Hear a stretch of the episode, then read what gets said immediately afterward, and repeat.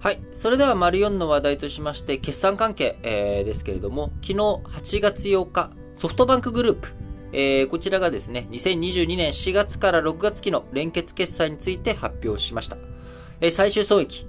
3兆1627億円の赤字ということで、えー、4月から6月期の日本企業の赤字額としては過去最大となりました。えー、アメリカの金利上昇をね、きっかけに今、株価、非常に下がってしまってきているということがあり、えー、高値掴みしてしまった評価、えー、その株がですね、えー、株価の下落に伴って、えー、評価損、えー、煽りを受けて、えー、そちら運用成績、えー、ソフトバンクビジョンファンドがね、非常に悪化してしまったということ。え、これだけでですね、ファンド事業だけで約2兆9000億円という巨額の投資損失を計上したということで、えー、その他、ソフトバンクとかね、えヤフーとか、あ通信会社のソフトバンクとか、あヤフーとかね、まあ、こういったところは利益を上げているんですけれども、え、それじゃあじゃあ、2000約2兆9000億円ファンド事業で損して、でも赤字って3.1兆円なんでしょと。え、で、じゃあ、ソフトバンク事業とか、あの、通信事業とかも赤字なの？いや、まあ、それは黒字なんだけど、じゃあ何が他に赤字あるのというところで、外貨でね、ソフトバンク、あの、借り入れをしているので、こちら、円安が進んでしまったことによって、えー、為替差損が8200億円。為替差損だけで8200億円、えー、損失が計上されているということで、えー、損がね、3兆7000億円あり、えー、それにプラス6000億円ということで3.1兆円の赤字に着地ということになっているわけですが、え、円安になるとね、例えば外貨での借り入れが、え、1万ドル、え、借り入れしてたとします。1万ドル借り入れ。で、えー、それがね、100円だったとしたら、1ドル100円だったら、100万円の借り入れじゃないですか。100万円お借りしてます。ありがとうございます。なんですけど、これが、100ドルそのまんまでも、為替が135円に円安が進んでしまうと、100ドル借りてることは変わらないんだけれども、円に直すと、135万円借り入れしてることになっちゃうので、100万円の借り入れが135万円の借り入れになっちゃうということで、35万円借り入れ額が大きくなってしまう。ということで、ここでね、為替の、えー、損失が発生してしまっているということで、まあ、こちらはね、為替でまあ、アップダウンある話ですけれども、えー、ソフトバンク、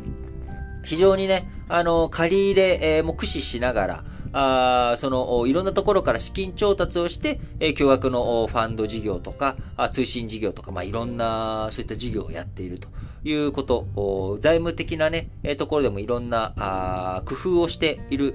工夫をしてね、え、今に至っているわけですが、それが今、足元では非常に、マイナスの方向に出てしまっているというのが現状というところです。で、え、非常にね、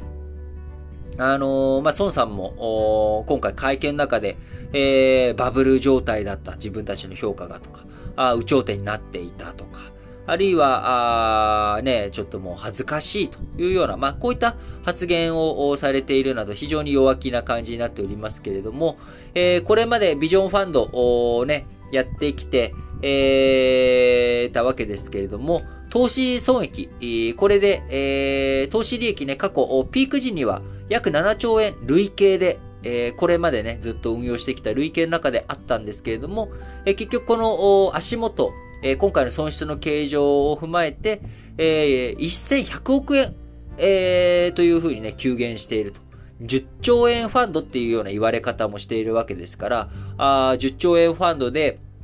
で、それで、えー、もう何年間ぐらいやってんですかね。あの、やって、え、数年以上、やっている状況の中で、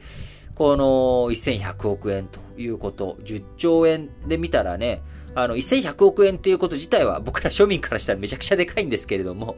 10兆円って見るとね、えー、元本10兆円って考えると、1%ぐらいなわけですよ。ね。で、1%って聞くと、やっぱりそれでもね、あの、それは金利よりは高いですけれども、あの、なんかファンドの運用成績としては別になんか大したことないっていうような状態になってしまっているし、しかも2019年から始めたあビジョンファンドの2号。こちらについてはですね、累計の投資損益、えー、6月末時点で1兆3000億円の赤字となってしまったということから、あ非常にね、えー、厳しい状況ということになっております。えー、ビジョンファンドのね、1号ファンドについては、あいろんなところからお金を借りていて、サウジアラビアのね、えー、政府系ファンドなど、えー、一部の投資家に出資金の7%を固定分配するというふうにして、いたりするわけですから、そうすると7%の金利払わなきゃいけないということですんで、どういうふうにね、あの収益上げていくのか、今後の見直し、設計のやり方、あどういうふうにしていくのかというところ。で、しばらくね、冬の時代、その株式市場がね、あの盛り上がるところは、結構いつになるのかっていうところは先行きがね、不透明なところありますんで、えどういうふうに体体制を立て直しをしていくのかというところ、えこのあたりがね、え非常に、え重視されるというか、注目されるポイントかなと思います。ソフトバンクグループ、赤字額、えー、日本企業での最大、四半期ベースでね、3.1兆円ということになりましたが、えー、今後どうなっていくのかというところですね。えー、また、あまあね、あの、景気悪い話ですけれども、えー、メルカリについても、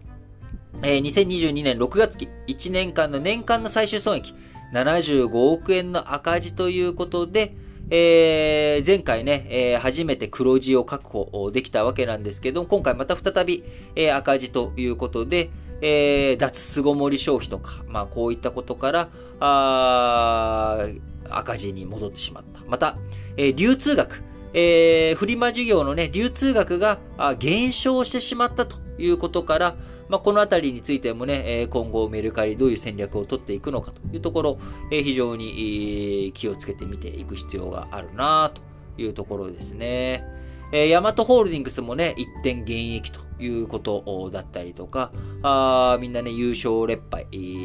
ありますけれども、えインペックス、えー、とかね、あのー、エネルギー企業、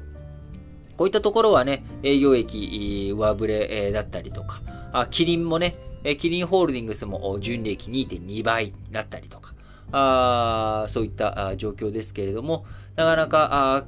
こう上場企業全体で見ると、えー、7四半期ぶりに、えー、今回、減益ということになりたということで、まあ、背景ね、中国のロックダウンとか、あ株安とか、まあ、こういった影響もあり、まあ、あのソフトバンクのね、あの、赤字額がでかすぎてっていうことはあると思うんですけれども、あの、まあ、状況ね、えー、世界の企業を含めて、あのなかなか、現状、厳しい数字というものが出てきているなというところですが、まあ、景気がね、悪化していくかどうかというところ、えー、そういったものをどういうふうに防いでいくのかというところも含めて、えー、国際情勢、えー、世界のね、えー、安定というものをどういうふうに作っていくのかというところが、やっぱり懸念されるというかですね、えー、しっかりと我々を見ていかなきゃいけないところだなというふうに思います。